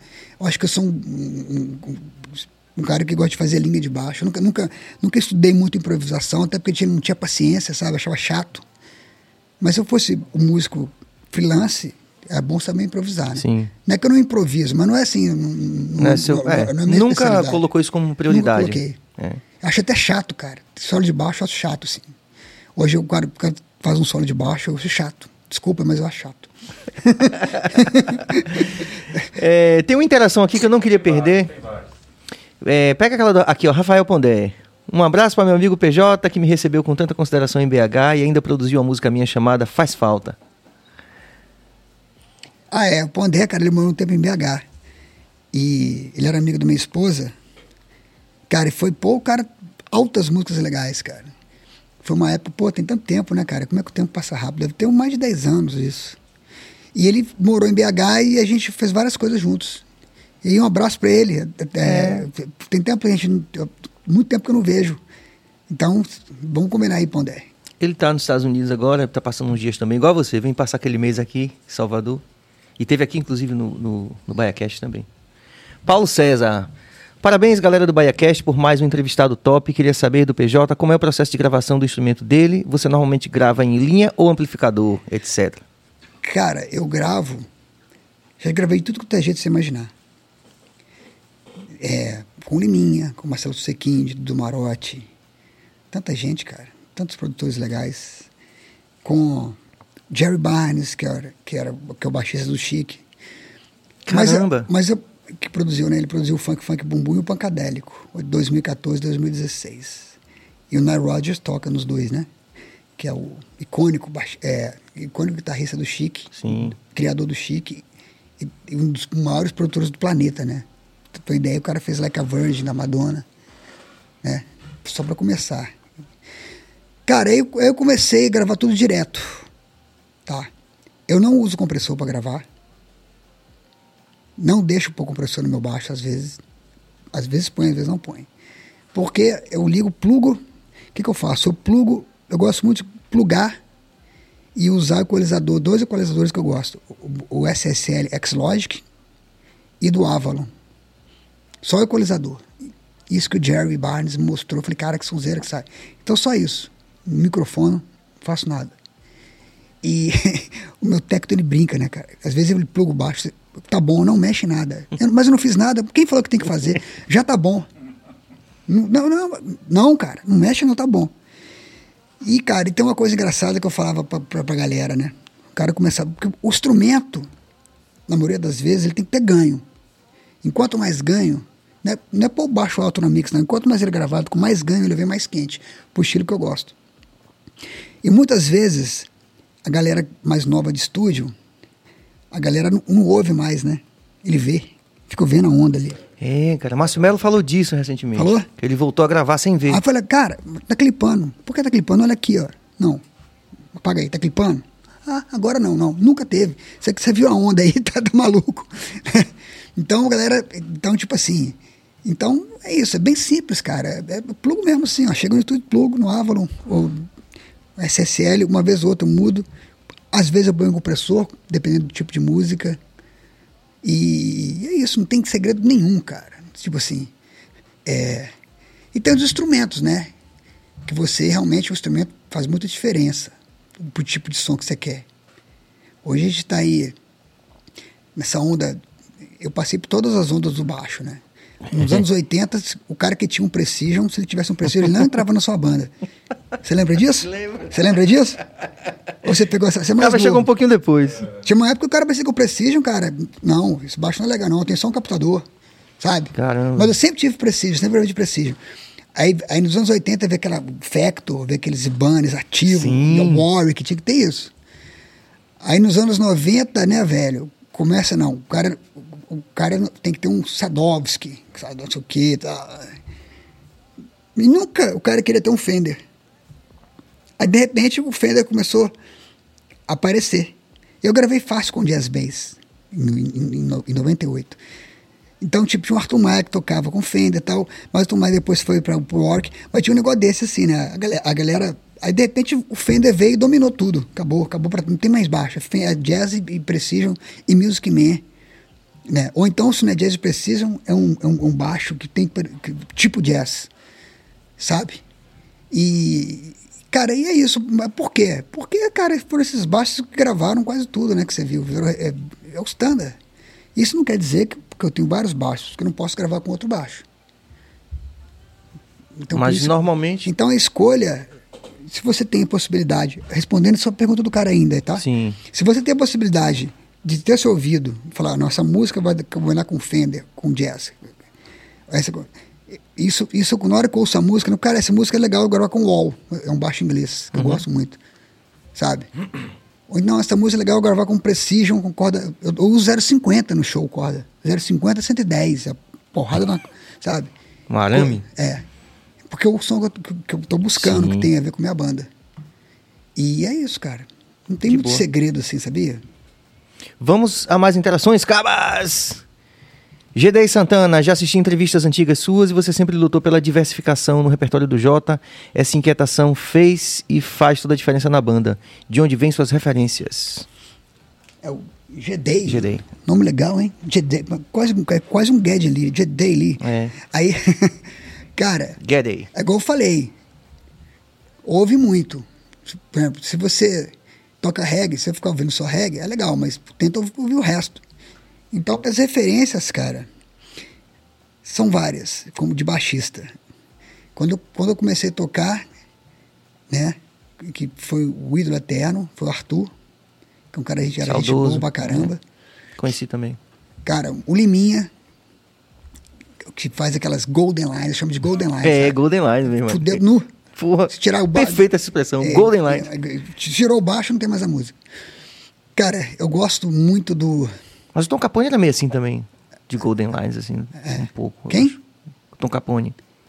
Tom Capone era guitarrista, né? Não, mas tem umas coisas que ele gravou com. Tem? com, com Ah, deve ter, não sei. Ele ia produzir um disco nosso, cara, É, antes peraí. falecer. Que é uma pena. Lenine. É. no- na pressão, que realmente foram coisas bem. Eu não sabia. Então, cara, eu acho que. É, eu gosto muito do Flea, do Geddy Lee. Eu, eu acho que o baixo hoje no Brasil, na minha opinião, tá? Fica à vontade. É um- os melhores baixistas hoje estão no Brasil. O cara não precisa. Na minha época, o cara tinha que ouvir. Ah, tem um Jaco, tem um sim, Marcos. sim, então são sim. foda. Mas hoje, cara, porra, você pega aí o Fernando Rosa, você pega o Braguinha, Adriano Companhia de BH, o Tiago Espírito Santo, É. Pipoquinha. Pipoquinha é massa, Cara, é. não precisa mais nada. É Você não verdade. precisa mais pra Berkeley, não. Vai Aqui, os caras É estão verdade. aqui, cara. Tanto é que. E é um momento novo pra quem viveu a Ah, o cara né? aqui, ó, viu o cara tocando reggae ontem aqui, falei, caralho, que linha de foda. Você vai aprendendo, você vai ver, ó, cara, tem que tocar assim, né? Eu sou o cara que aprendo. Falei, ó, ó, cara, legal aquilo ali, né? Eu acho que essa é a referência que você tem que ter, essa humildade, sabe? O Bi Ribeiro, sempre fui fã do Bi, Sim, sim. sabe? Ele todo referência eterna, né? lazy, né? É. Cara, e isso aí, cara. Eu acho que.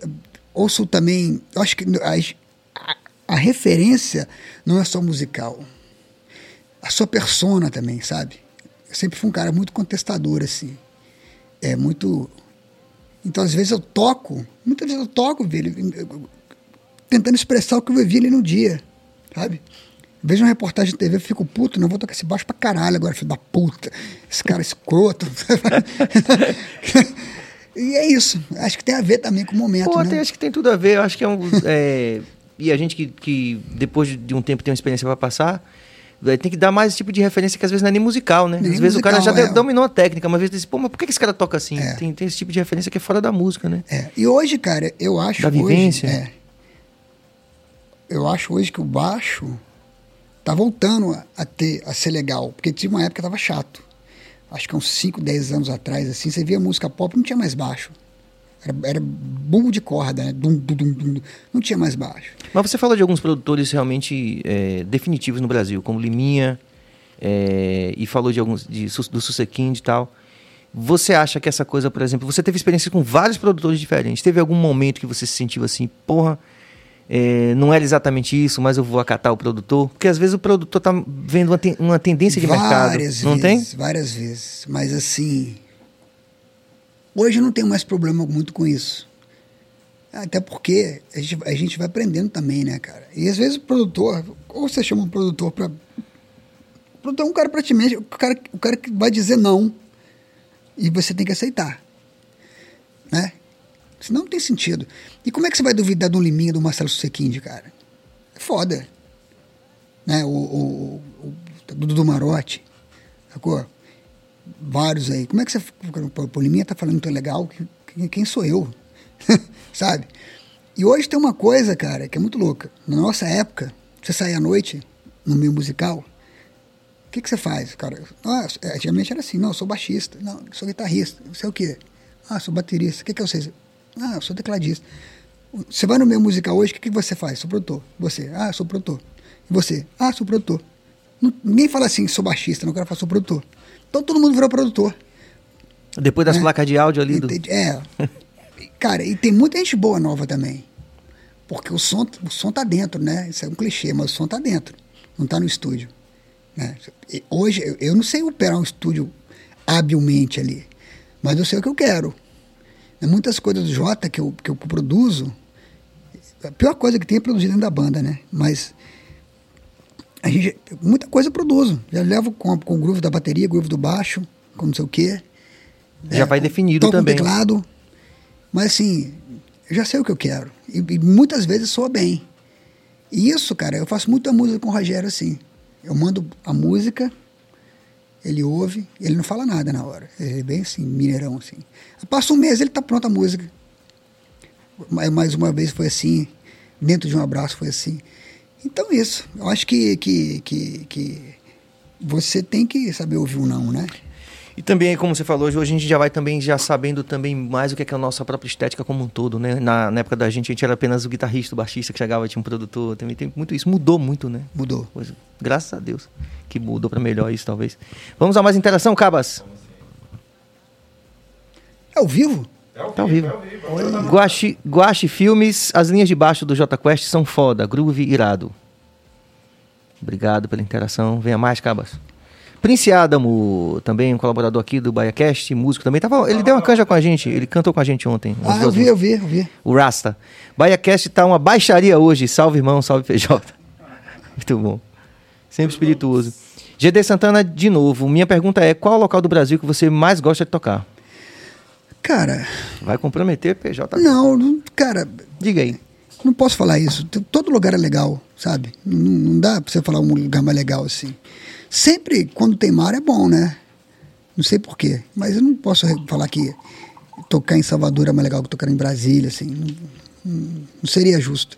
Eu acho que, sinceramente, é, todo lugar é legal. E Você, Mineirão clássico, você sentiu em algum momento da vida essa coisa de morar perto do mar? a Cara, família toda se mudar para perto do mar? eu sempre gostei de mar. Sou um cara que não tem medo de mar. Hoje eu tenho mais. Não sei porquê, mas antigamente não tinha não. Nadava, pulava, mergulhava e tal. Mas assim, eu acho que o mar... Não tem como o cara não gostar de morar perto do mar. O mar é- não tem... Todo mundo quer morar perto do mar. Romba de si, música do Gênesis. Todo mundo quer morar perto do mar. Né? Mas você não morou, ficou sempre lá. Não, de mas, BH. mas na minha terra não tem mar de água, mas tem mar de amor. Mas em, em Curvelo, Então a gente tem uma lagoa então lá em Curvelo. é, Me afogo no mar de amor. Você ainda vai lá em Curvelo? Tem família Vou lá? menos. Tenho, mas depois que meus avós morreram, tem uns 10 anos, eu vou menos. Mas adoro Curvelo. Um beijão pra Curvelo. Vamos lá, Cabas, mais interação. Eu, eu tenho uma pergunta aqui. Opa, É, eu- de eu- baixista da para baixista. Não, eu quero fazer uma pergunta voltando um pouco sobre o J Quest, que quando eu, eu acompanhei o começo do J Quest, né? é, eu percebi que tinha uma pegada muito mais funkeada, assim, que eu vinha da, foi meio na época do Jamiroquai, como você falou assim, e aí eu, porra, chegou o Jamiroquai brasileiro, eu sentia um pouco isso, e de repente deu aquela coisa mais, ficou uma coisa mais romântica. Pra você como baixista, isso foi, foi um choque, assim, pra, sabe? Cara, o J Quest, ele. Posso dizer que o J Quest foi um, foi um efeito Jamiroquai. Isso. Foi, a gente era viciado Sim, nisso. sim. Até por causa que a gente ouviu antes de chegar no Brasil. Um brother nosso trouxe um, o CD, o branquinho. É você que está explodido na Inglaterra. Cara, virou uma loucura aquilo. Que baixaria. é? Cara, eu estou dizendo que ele foi com a gente, sabe, né? É, sei, eu acompanhei. Ele foi pra, foi pra Be- Belo Horizonte lá, fiquei amigão dele. Cara, e tinha assim, a, a gente era radical nesse, nesse, nesse lado. Né? E, e vou te falar uma coisa. Essa pergunta vai ter várias vertentes.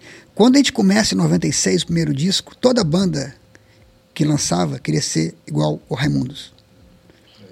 Tinha que ter aquela guitarra gang, gang, gang, gang, gang, gang, gang, gang, todo mundo queria fazer isso. Vocês vão lembrar disso, né? Sim, a gente acompanha tudo. Tudo, tudo. Não vou citar o nome das bandas. Aparece a gente, quatro rapazes de BH, classe média, tocando black music. Estranho pra caramba, né? Estranho pra caramba. E a gente, cara, não se encaixava em nenhum meio desses, porque essa galera era muito fechada. Não sei porquê. Então, isso, essa nossa originalidade na época, não porque a gente era original, assim, mas dentro daquele movimento, salva. Porque todas as bandas acabaram, todo mundo que imitou acabou. E ficou a gente. né? Isso eu falo pro Digão. O, o eu sou fã de Raimundos, amigão do Digão. O Raimundos ficou, porque o Raimundos inventou. Mas tinha uma época que era assim, ou o cara queria soar igual, soar igual o Raimundos, aí depois veio a onda, da, da, veio a onda do Rapa, você lembra? Todo mundo, tinha, Sim. todo mundo tinha que fazer música, oi, ai, ai, oi, ai. Tinha, né? Rapaz, teve mesmo isso mesmo, teve, porra. 500 bandas que tinha esse, oi, ai, ai, oi. Aí depois todo mundo queria se trocar igual o Charlie Brown, né? Cara, e, e recebi muita, cara, muita demo. Hoje a gente não recebe mais demo, né? Você lembra? Você recebia, todo dia recebia um CD. Sim. E, era, e a pior coisa que tinha quando o cara falou assim, cara, ouve minha banda, minha banda é igual a sua. Nossa, era horrível a banda do cara. Porque não dá pra imitar a gente. E eu acho que salva, salva o Jota, cara. Aí, a a- respondendo a sua pergunta, quando que vem a balada pro Jota? Foi o dia, foi uma guinada muito inteligente nossa. Porque a gente lança o primeiro disco, que foi sucesso de crítica, sucesso, vendeu, ganhamos disco de ouro, né? Um disco assim que menino tocando, menino tocando, não era, não era músico profissional, era menino, tocava em casa. Ah, vou, toquei, né? Então você vê que, é- que- ah, mas a galera do Jota Quest toca bem. Eu falei, cara, a gente toca normal, porque a gente toca bem. Toca bem é o Fernando Rosa, é o, é o Braguinha. é- a gente tá, tá tocando, tá bom. Então, quer, dizer, tinha uma coisa ali, né? Tinha um borogodó ali, Tinha. né? Então, é, chega o Rogério com fácil. Eu ouvi assim, cara. Cara, não gostei dessa música, não, velho. Era meio contra a música, assim, por causa do que você falou. E o Marco Túlio, que era o mais radical no soul, pode parecer que o Marco Túlio seria um cara mais pop, mas ele não era o cara mais pop, ele era radical, ele tinha que trocar soul. Ele também aprovou a música. Mas assim, eu falo pra galera, a galera acha ruim quando eu falo que eu não gosto da música. Até hoje eu falo, cara, eu não gostei, não. Antigamente dava briga, hoje eles entendem. Mas eu não jogo contra. Eu não gosto, mas eu vou lá, faço o melhor que eu puder. Porque tem, cara de banda que não gosta de ficar querendo derrubar a música, né? Você sabe como é que é o negócio aí. É. Mas a gente já tem com essa maturidade já, cara. A gente tem que, né? Então essa foi uma maturidade minha inconsciente. Aí, esse disco, que foi o disco que jogou a gente no mainstream, a gente decidiu fazer com o Dudu Marotti e com o Susequinde. Não vou lembrar o motivo. Eu lembro que o Dudu Marotti queria produzir fácil, a gente falou assim, não, vamos deixar pro Susequinde que tem mais a ver com o Susequinde. E, tem- e tinha mais a ver com o Susequinde, mais acústico. Aí eu gravo o baixo, que eu hoje eu gosto daquela linha, ela, é uma linha que ficou marcante, e a, É música, verdade. e a música estoura. Quando a música estoura, e o disco estoura, base- baseado nessas músicas, eu falei, caralho, eu não posso lutar contra essa vocação que a gente tinha, eu não sabia. Eu não vou lutar contra isso. É muito É, legal. faz parte também. É né? muito legal que, ó, todo mundo cantando, velho. Aí tem uns caras que metem o pau na letra, que não sei o quê. vai- Aquela história de sempre, né? Dos De críticos. sempre. É. é. Todo Cara, mundo passa por isso. Falei, tá, beleza, vamos nessa. Aí o Rogério desperta nele, porque ele sempre foi um cara de pop rock, com amor maior, palavra de futuro bom. E vai embora, cara. É. E, e- e- Tudo faz parte, né? e tudo faz parte. E hoje eu tenho um orgulho disso. Acho do caramba que minha banda abriu pra isso, sabe? Acho do caramba. Toco essas músicas com um orgulho. Hoje eu gosto de fácil. Olha, cara, filho da puta, né? velho? Hoje eu gosto de fácil. Eu entendo o momento que eu tava passando, que os meninos estavam passando. Legal do Marco Túlio ter, ter trazido isso pra, pra, pra, pra, pra coisa. Legal do Rogério ter feito a música. Legal do Márcio então, cara, eu vejo um orgulho. Você- a gente tenta. é, é, por isso que eu tô aqui hoje. Eu não estaria aqui hoje por causa de, de há quanto tempo que tem no primeiro disco, rapidamente, não estaria. Não teria mantido a banda ali. Então foi uma coisa, tem uma, uma- uma vocação da banda. Já estava lá dentro, eu não sabia. Pois sabe? é. Não- Eu falei, caralho, vou- minha banda não vai ser igual o Jamiroquai, minha banda vai ser igual o YouTube, vai ser igual, sei lá o que, o Enexas, eh, sei lá o Sim. que das contas. A vocação da minha banda tem essa também. E eu quero isso, que é bom pra caralho. Quero tocar pra 5 mil, 10 mil, quero tocar no Rock in Rio, sabe? Ah, aí, tem tantos críticos metendo pau, não sei o quê. é, é, é. Aquela velha onda Aquela que a gente já pela conhece. onda, é porque agora se venderam o sistema. Cara, a gente não se vendeu o sistema. A gente está sendo o que a gente é. E por isso que a gente está aqui até hoje. Sabe? Então a gente toma muito cuidado. A gente já passamos pela a onda do pop, né? A onda do pop já foi por vários caminhos. Hoje tá aquele pop que eu chamo de pop good vibes. Que não tem nem mais baixo, né? É. o violãozinho, todas as melodias se parecem. Tem muita coisa boa, mas no geral todas se parecem. O tema é o mesmo, que que é um tema meio lazy, canta. Cara, não podemos entrar nessa onda de fazer essa, essa, música que a molecada tá fazendo, né? E isso a banda tem que tomar cuidado. Eu lembro na época que tava também aquela onda de. Ele é muita música eletrônica, que a gente flertou um pouco, deu, deu, deu um resultado legal, mas sempre num- num- com, com certo cuidado, né? Pra não ficar imitando. Então a gente passou por várias fases da música, né? E, e, cara, eu acho super legal, tá? Todo mundo, todo mundo tá fazendo. Mas uma banda igual a minha, ela não pode ficar indo com a onda, né? Quer dizer que o tio agora vai gravar um rap, porque rap tá babo, É. um- um- um- Fica fake, o, né? É. O Red Hot vai gravar agora um, um- um trap. Né? Hoje tem a onda do trap hoje ainda, né? É. Então, tipo assim, o que a gente pode fazer, porque a gente gosta, quando a gente gosta do estilo, chama um cara para participar. Acho legal. É uma assinatura mais autêntica do que você quer tocar, sabe? Sem dúvida. Você. Do que, tem, do, do- que tem novo, do que tem novo dessa galera nova que você falou, dessa galera nova, dessa galera nova. O que, que você gosta no mercado hoje? Cara, de Brasil, Brasil. eu gosto muito do Brasil. Melim. Gosta do Melim? Gosto sim. pra caralho do Melim. Eu gosto da Ana, Ana- Ana Vitória, eu gosto. Tem uma música que eu acho linda que chama Outrora. Ou, como é que é? Outroria. É um nome estranho, sim. O que mais eu gosto? Algumas coisas desse trap nacional, sabe, eu gosto. É... O que mais eu gosto? Cara, eu achava foda a levada debaixo da, da Xé Music, principalmente do Cesário Leone. Ah, Cesário até Gigi, hoje. É. achava foda. Gigi é fantástico, até sabe? hoje também. Sempre, nossa, que caralho, meu", sabe? E é isso, cara. Eu sou um cara aberto, assim, sabe? Eu, eu, eu- eu- mas eu, eu pego meus plays, aquele negócio do Spotify, né? Que, a música mais ouvidas do ano. Tem cinco anos que minhas músicas são as mesmas músicas, velho. Deve ter Rush lá, com certeza. Rush, Red Hot, Charlie Brown. é, cara, uma banda que eu achei muito boa, que eu gostava pra caramba, era Detonautas. Acho que ela tem as músicas lindas Sim. do Tico, né? É, é, é, CPM 22, eu acho o momento do fim do mundo, eu acho do caralho, que é meio punk. Quando eu comecei era punk, né? Eu tocava Era. cabelo assim e tal. É ela mesmo. Muita coisa legal, cara. Legião, acho do caralho, velho. Acho Legião hoje, assim, muito sofisticado. E como ficou, né? Muito sofisticado. Vê a rapaziada mais Você jovem vê, ouvindo. você vê um tempo perdido, cara. Esse moleque faz aquele com 20 anos de idade. É, com certeza. Você, hoje, antiga, se falar, ah, Legião Urbana, os caras não tocam. Bicho, é foda. né? É. É climas. tipo o YouTube, né? Tipo assim, os caras não são os virtuosos, mas tem uma onda ali que Porra, é... é, é, você ouve hoje os discos da Legião, cara, é- são elaborados. cara. É. Índios, cara. Índios é uma E- sofisticação, assim, um, E, e- um bom gosto. isso vem dando uma coisa, PJ, que eu, que eu queria falar, é, da nossa perspectiva aqui, que eu, por exemplo, eu sempre valorizo muito essa questão da originalidade. E vocês vêm de uma tradição também muito foda, que é a tradição da música mineira, né? De vários talentos, de várias musicalidades, de vários tudo. Mas vocês têm uma coisa é, que vocês não são Skank, por exemplo, que estava ali perto de vocês. Eu valorizo muito isso, essa coisa da originalidade. O J é o J. É, não sei, é só um critério. A pessoa pode dizer Cara- assim, ah, mas eu não, não acho que a originalidade é tão importante. É possível, já ouvi isso de algumas pessoas.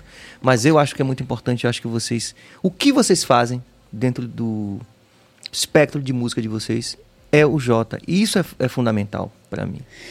Cara, eu, eu acho que. Como a gente nunca foi de nenhuma tribo, sabe? É, tem, o- teve o lado bom e o lado ruim, sabe? Talvez se a gente, se, se a gente tivesse mais se aproximado daquele movimento do final dos anos 90, começo dos anos 2000, tinha ganhado, ganho mais coisas na MTV, sabe? Nunca tivemos um, um crítico que apadrinhou a gente, assim. Porque às vezes um crítico importante apadrinha e, e, e vai- também. Então, acho que... Se a- Caetano disser que é bom também. é. É, cara, a gente nunca teve isso, sabe? Sim. Então, acho que. Um, dia me perguntaram assim, uma pergunta recorrente, né? Por que, que o Jota deu certo? Que seria mais ou menos o que está falando aí. Eu tive várias respostas para essa pergunta.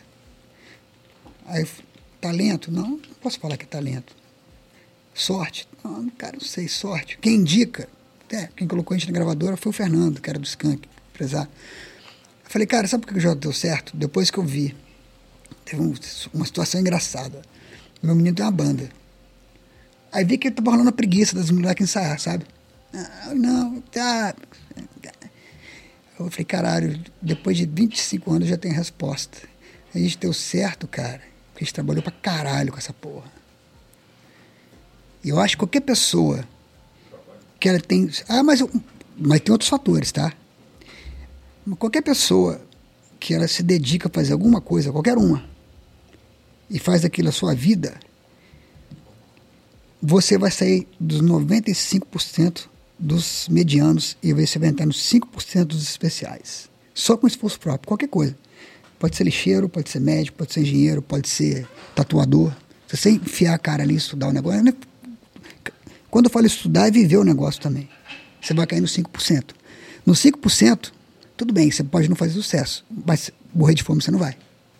Saca? E aí, nesses 5%, é que vem entrar sorte, é que vai entrar quem indica, tem outros fatores também. Até Deus. Deus não vai ajudar quem não quer nada. Então, nos 5% você já, já vai. E a única sorte que eu dei na minha vida, a única que eu dei, foi que eu tive quatro, eu tenho quatro ótimos sócios. O resto foi tudo trabalho. Então, pra, pra- quando a gente está ali fazendo várias músicas, tá, e, ah, mas a banda do cara não deu certo, que é boa. Aí tá, não teve a sorte, mas não é culpa sua. Tá no lugar certo na hora certa, né? E é isso. Então, acho que qualquer trabalho, cara, tem que trabalhar, né? Cê- cê- eu acho que assim, obviamente na música tem que ter talento, tem. A banda de vocês são super talentosos, eu vi ontem. E, e, e aquele lance das portas, né? Às vezes, cara, não é sua culpa. Tem uma música do Chu que chama assim, Sometimes You Can Make It On Your Own. Que é a música que o Bono fez com o pai dele. Né? Tipo assim, realmente tem vezes que você tenta, tenta, tenta, não foi. Mas isso não é um fracasso. Ah, você está falando isso porque o show está um sucesso? Não, porque hoje eu tenho maturidade de entender que você pode ser feliz, cara, sabe? Com pouca coisa, com. Obviamente que coisa financeira influencia muito, né? Óbvio. Mas você pode ser feliz, cara, fazendo o que você gosta também, entendeu?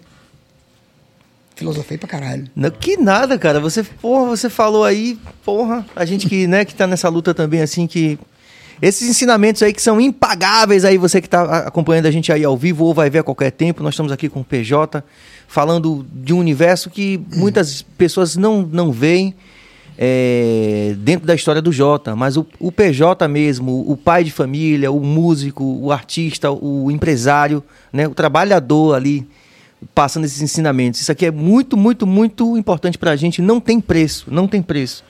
Cara, Eu queria. só um pouquinho. Como é que faz pra ver o podcast aqui? Vou ligar lá pra casa. BaiaCast no YouTube. No YouTube? Tá inclu- é, vai aparecer lá o. é. Tá. Deixa eu vou mandar mensagem. Pode perguntar que eu vou mandar Pode, mensagem pode, pra pode, galera. Pode ir perguntando aí. É, vou fazer mais um giro aqui dos nossos apoiadores e patrocinadores, agradecer a rapaziada, a toda a rapaziada que também fez essa interação. Hoje é um, é um dia é, de família, né? um dia de domingo, e o PJ, com toda a gentileza, veio aqui para dividir um pouco dessa experiência dele com a gente. É, então vou mandar um salve aqui para a Delícia de Brownie, que, que PJ tá levando aí para casa, inclusive aí os brownies maravilhosos do Delícia. Ao Dr. Enzo Querino também, a Zion, a Carpon, ao CTS também, e ao Copo Cheio Empório de Bebidas, e ao Sampaio Sabores, que tá para chegar aí. Então, Bahia- BahiaCast, Bahia né? Cast, é. E Tudo eu junto. queria também já, não, não é finalizando, mas agradecer e para dar uma ideia para a galera. É bom você falar só a gente falar sobre isso. Como Sim. foi, é, como foi é, bem, é, surpresa a gente receber um cara como como o PJ assim, assim para alertar pessoas da- de- daqui de Salvador sobre a cidade sobre essa coisa de, de, de enxergar essa, essa, essa cena que a gente está querendo fomentar sobre o podcast, porque aqui a gente percebe uma certa resistência das pessoas, ainda não, não, não compreendem muito bem, tipo, sente meio que isso, sabe? Então, quando a gente vê um, um artista como você, com, com o nível que você chegar, e você é extremamente solícito em aceitar um convite com a gente, a gente vê que a gente está no caminho certo. É muito para falar sobre isso com, com, com toda a classe artística ou com as pessoas que estão para vir para cá, entendeu? Para perceber o quanto vocês são profissionais nesse caso, como vocês enxergam as coisas. É. Nesse Obrigado. sentido, Tamo sabe? aí. Muito bom mesmo, a gente ficou muito, muito feliz, mas o PJ não vai sair daqui sem tocar um pouquinho, porque afinal de contas tem uma série de músicos e artistas que querem. Vamos responder algumas perguntas e o PJ já vai escolher um baixo para ele tocar um pouquinho. Duda Espínola, também músico lá de Portugal. PJ, você consegue, depois de tantos anos, manter a chama e o prazer de ser músico do início de carreira? Caso consiga, qual a fórmula? Votos de bons shows aqui em terras. Voltando. Terras Lusitanas na próxima semana. Ah, vocês vão estar em Portugal. É, vamos. Ah, pronto. Vamos ter em Portugal de, é, no- em Lisboa e em Braga. Acho que é dia sábado que vem e domingo que vem. Pronto. Você consegue, depois de tantos anos, ter essa alegria? Ah, tá. Cara, tem, eu consigo, porque eu gosto, né? Eu tenho, tenho tocado pouco baixo esses últimos dois meses aí. Porque às vezes também é uma coisa de vibe, eu não forço, não. Eu, tava assim, uma época que eu falei assim, não, dá um tempo, sabe? Mas eu toco todo dia, assim, de, mas assim, de estudar. Eu acho que o prazer, cara, o prazer. eu- cara, é, é, tá dentro de mim. Eu, não fomento isso, assim, cara. tem- eu, eu sei que às vezes é chato, né? Tem, tem gente que não gosta de tocar ao vivo. Mas eu acho mó barato. Vai ficando mais velho, vai ficando mais, mais difícil você ir pros lugares, né? Tal, mas fazer o Sim. quê? É isso O fora do palco, é, né? O fora- mas o tocar, não. É. Pois é. E a gente falou em off, inclusive, que você falou assim: não, eu, quero, eu me vejo tocando a vida toda. Olha o Nuno Menezes aí também, uma sugestão para a PJ, conhecer o trabalho da banda Setembro de Salvador. Não é verdade, Serginho? Pô, vou ver, setembro, vou procurar. É. Tá no YouTube, tá no Spotify? Tá no Spotify. Vamos ouvir. Obrigado, Nuno, músico também. Jamerson Ricardo Alves da Silva, como você vê a cena reggae nacional? Cara, eu tenho uma ligação, a gente tem uma ligação com o Netroots, até porque eles são de Brasília, e no Netroots tem uma coisa engraçada. O ex-baterista do Netroots, Juninho, era meu colega de infância. E então deu uma, um- deu, deu mais uma, como é que se faz? Mais uma, uma, uma ligação ali sanguínea, né? Ele já saiu da banda. Cara, e sou, sou fã demais do Netroots. Acho o Alexandre um puta de um compositor. E sabe? é mesmo. E eu acho que o- um dia eu estava falando isso até isso ontem. Por que, que o, o Nat Roots, cara, conseguiu transpor? Porque o reggae, cara, vocês tocam reggae, né? É. O reggae é muito assim, Bob Marley, e não tem um segundo. Não tem. Da mesma É magnitude. é. Não, não é. Não é. Concorda comigo? Não, é muito Bob Marley. Às vezes Jimmy até é Cliff? sufocante. Talvez é. Jimmy Cliff, mas não é. Mas é Bob Marley. Acabou. Então, as bandas de regras ficam ali orbitando sobre isso. Por que assim? Eu não sei. Se eu estiver falando errado, você me fala. Fica à vontade. Né? Não, você tá certo. Então, Nat Roots realmente habitou um espaço que os outros artistas de reggae do Brasil normalmente não habitam. eu acho que estava falando com o Márcio Melo isso ontem. De repente, porque o Alexandre colocou um pouco de MPB, o Narcus tem um pouco de MPB ali, sabe? Tem um, às vezes eu consigo ouvir assim. Muito, é. né? Ele é muito e, e, e você vê a cena de reggae mundial, ela é muito forte.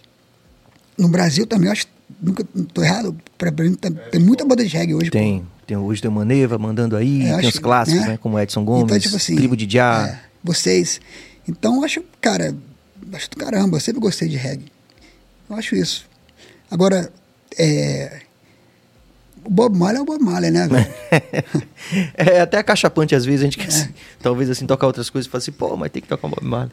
A gente gosta, mas. Quando poderia- você vai tocar um cover de reggae, é difícil até você não tocar Bob Marley. É né? difícil, é. Você vai, Você tocar, falou- vai tocar o quê? Certíssimo, é isso aí. Vamos lá.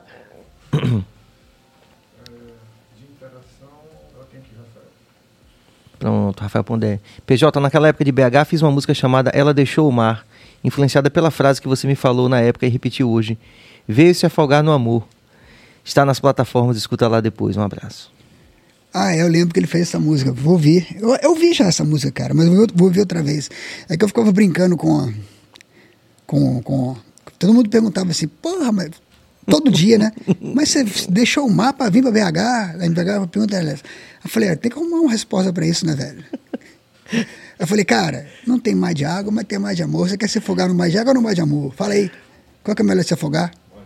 Pronto. Com todo Lilian- respeito ao mar. Lilian Paula, que entrevista legal. O PJ é simpático pra caramba, além dele também ser um cara extremamente criativo. Abraço de BH, parabéns, BaiaCast. Abraço pra Lilian. Obrigado. Muito bom. PJ, como é, é ser mega, né? O que é que você pensa na sua cabeça? A gente sabe que o, o J Quest ele chegou a um patamar, né? que Mainstream. exatamente. Não tem como dizer, é mega e ponto final. Eu queria pra saber como é que isso na cabeça de vocês dentro da banda e um pouco antes de chegar a mega, você falava assim, rapaz, a gente tá quase lá. Como era essa conversa que tinha com a galera, tal, até chegar esse percurso que vocês fizeram é, é, até chegar a ser mega mesmo? Cara, é... eu nunca pensei que eu sou mega. Eu nunca pensei assim. é, Nunca que eu chego no lugar com esse pensamento aí. Não sei porquê, nunca cheguei. Tem gente que chega, eu nunca cheguei. Sabe? Eu, pra falar que sou do Jota Quest, é só em situações de desespero. Tipo assim, chegando no restaurante, não tem mesa, cara, o cara é do Jota Quest. Aí eu falo. Mas assim, eu, eu, eu, eu, acho que, cara, é uma coisa natural, assim. Às vezes as pessoas perguntam, cara, você tem ideia do tamanho que vocês são? Eu falei, cara, não, porque a gente é tão simples, cara. Sabe? Todo mundo da banda é tão simples. A gente vai em bar, vai não sei o quê. E, e isso. Não tem assim uma. Eu, eu- quando a gente estourou mesmo, foi com. Teve dois estouros do Jota. O primeiro foi com Fácil, o segundo foi no ao, ao vivo MTV. Depois teve o, o Sol em 2007 e depois a banda estabiliza. Acho que a gente. É, até porque você tem que entender que você não vai ficar no topo o tempo inteiro, né? Isso eu entendo. Toda banda você fica ali. Hoje eu não acho que a gente está no topo das coisas. Tem muita coisa, os meninos novos e tal. Mas vocês habitam o espaço dos clássicos, assim, É, tipo... então eu acho, cara, que quando estourou, primeira vez, cara, mudou minha vida é que eu comprei um carro, sabe? Porque, eu não tinha carro, comprei um carro com 27 anos de idade, 26. Mas nunca passou isso por minha cabeça, não. Eu não consigo nem, não sei nem como responde isso. Tipo assim, é, vocês estavam caminhando, gravaram uma música, a música começa a tocar, e as pessoas começam a procurar mais e tal. E aí, tipo assim, que tem um momento que, como você falou, que é o cara do, do J Quest, não é qualquer pessoa, é o cara do J. E tipo assim, é, antes disso, a galera conversava, né? Galera, a gente é, tá perto de chegar àquilo que a gente sonhou como banda, como informação, passar para as pessoas, como é, é, entretenimento, essas coisas assim. Cara, não, a gente nunca teve esse papo, não. A gente, a gente, a gente sabe que, né? A gente não considera uma banda de, que teve no Brasil de maneira alguma. Legião Urbana, Skank, são tanta coisa legal, Charlie Brown. Então acho que a gente chegou, cara, assim, a gente sempre foi uma banda, cara. A gente nunca foi agressivo, né? Tipo assim, Aí no rock tem que ser agressivo, porque o rock tem que ter, tem que estar engajado, tem que ser político, tem que não sei o quê. Eu falei, bicho, não, cara, eu quero tocar música. Quem falou que eu quero engajar? Sabe? Eu quero te, pra você se sentir bem, eu não quero ficar xingando todo mundo. O Rogério, nem palavrão o Rogério fala direito. Então, como é que eu falei que, meu, que eu vou querer que, meu, que o Rogério seja, fosse- seja igual, por exemplo, a, sei lá quem, a, a- o Chorão? O próprio Chorão que tinha uma coisa mais Cara, aguerrida, É, assim. cada um de um jeito, cara. E dentro do jeito que a gente teve, é, do jeito que a gente é, a gente conseguiu chegar lá. Talvez, talvez assim, então já teve um momento que eu pensei, putz, mas eu queria, queria ser um, tocar mais pesado, porque eu gosto, de- mas não é, então não dá pra eu ficar, sabe, eu tomo numa posição, eu tomo posição fora da banda. Com minha banda a gente não toma posição. Não é que a gente não toma posição, é que a gente é uma banda de pop, que a gente fala, a gente música, várias músicas fizeram sucesso que falam de, de crítica, de volta para dos macacos. né? É, é uma música que a gente fala da, da, da, da falta de emprego, da distribuição de renda errada, da maneira da gente sem xingar ninguém, né? Então é isso. Acho que pô, na moral também é uma, é uma, é uma, uma forma de expressão, né? Então acho que isso. Muito bom. Alexandre Santos, BaiaCast, salvando o domingo com o Fodástico PJ. Pergunta pra ele se ele acha o Fender Jazz Bass o mais versátil dos baixos. Valeuzaço, galera. Cara, quando o cara fala versátil, acho engraçado, porque o jazz bass só tem um som. Hoje em dia, né? Ele, ele, ele te, dá, te dá a opção, tem dois captadores ali. Mas o som do jazz bass é um só. Então, tipo assim, eu acho que o jazz bass é um clássico. Adoro jazz bass. É um clássico. Tem um som dele. Então, só interessa aquele som dele pra mim. Ah, mas você pode tocar igual o Jaco, que tava, era muito na moda nos anos 80, toca, toca, toca, toca, Ah. pra caramba. Né? E- Todo eu acho- mundo ia nessa onda. É, não ia, né? Todo mundo queria fazer baixo. Eu também, pô. Então, tipo assim, eu acho que o jazz bass tem um- chegou num ponto que tem um som dele. Ele é versátil por, por ele poder ser tocado em vários estilos, né? Sim. Pode ser no Pô, ninguém acredita que o, Family Man é jazz bass, né? Todo mundo acha que é preciso, é jazz bass, né? Ele- com certeza ele é, ele é versátil nesse sentido. Você pode tocar em vários Estilos, várias ondas. é. Vamos que vamos. E aí, Cabas? É isso aí. Pronto. Meu amigo PJ, só posso é, agradecer em nome de toda a equipe aqui a sua gentileza de ter vindo falar com a gente e pedir que a gente termine fazendo um som pra rapaziada, Vamos porque fazer um som. com certeza a galera quer ouvir um som. É isso. E é isso aí, rapaziada. A gente volta amanhã na programação normal, segunda, quarta e. Segunda, terça e quarta. Você vai passar, Bill, a programação aí? Pensa aí, daqui a pouco você passa. Eu sei que sexta-feira temos uma edição especial também, já foi confirmada a presença de Nengo Vieira. Então toda a bancada do reggae, rapaziada que curte música. É, o Edson Gomes esteve aqui, falou com muito amor fraternal da importância de Nengo na vida dele. E lógico que o Nengo também tem uma história muito, muito, muito é, relevante no louvor, né? É, na igreja, no Brasil todo. Então a gente está super animado para receber Nengo Vieira aqui na sexta-feira nessa edição especial. Mas a gente vai ter normalmente na segunda, na terça e na quarta. É só vocês acompanharem, já sabe. Se inscreva no canal, ative o sino, comente, dê like, aquela onda toda que você já sabe. Faça isso para valorizar esses ensinamentos, essa presença maravilhosa de artistas como PJ. Só um pouquinho, galera. Cabas, ajuda aqui. Se quiser dar uma mão aqui. Pera aí. Garrou aqui, Fique tranquilo. né? Pronto. Veja aí. Então vamos lá para Pronto, pra vê se você passa a agenda aí. Porra! Pronto. Segunda-feira teremos Nessa. Nessa vai estar aqui. né? Aí.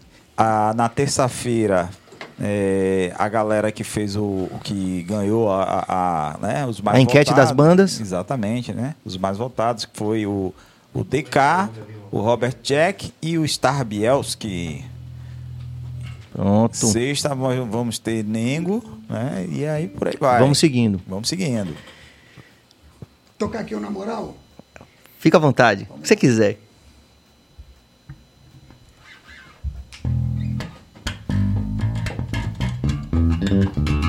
Sou zero, hein?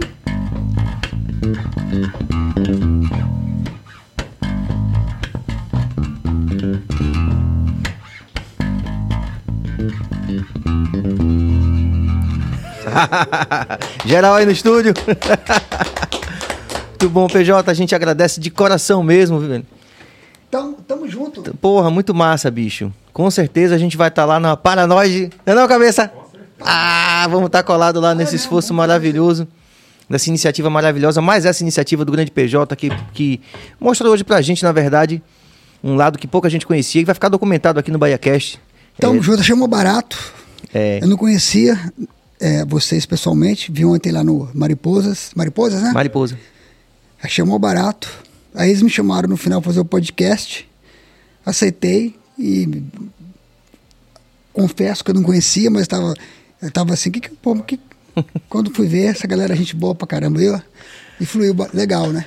Muito bom, meu Novos irmão. amigos. Muito Salvador. obrigado. A gente agradece mesmo de coração. E é isso aí, rapaziada. O BahiaCast volta amanhã a partir das 19 horas. E também já sabe, quando tiver de novo aqui na Bahia, que tiver um jogo do Galo contra o Bahia, com certeza a gente vai juntar essa turma pra gente É ver só- só- o Galo dar um cacete no Bahia. Não, agora é só em 2023. Né? Com fé em Deus. Se a gente subir em 2022.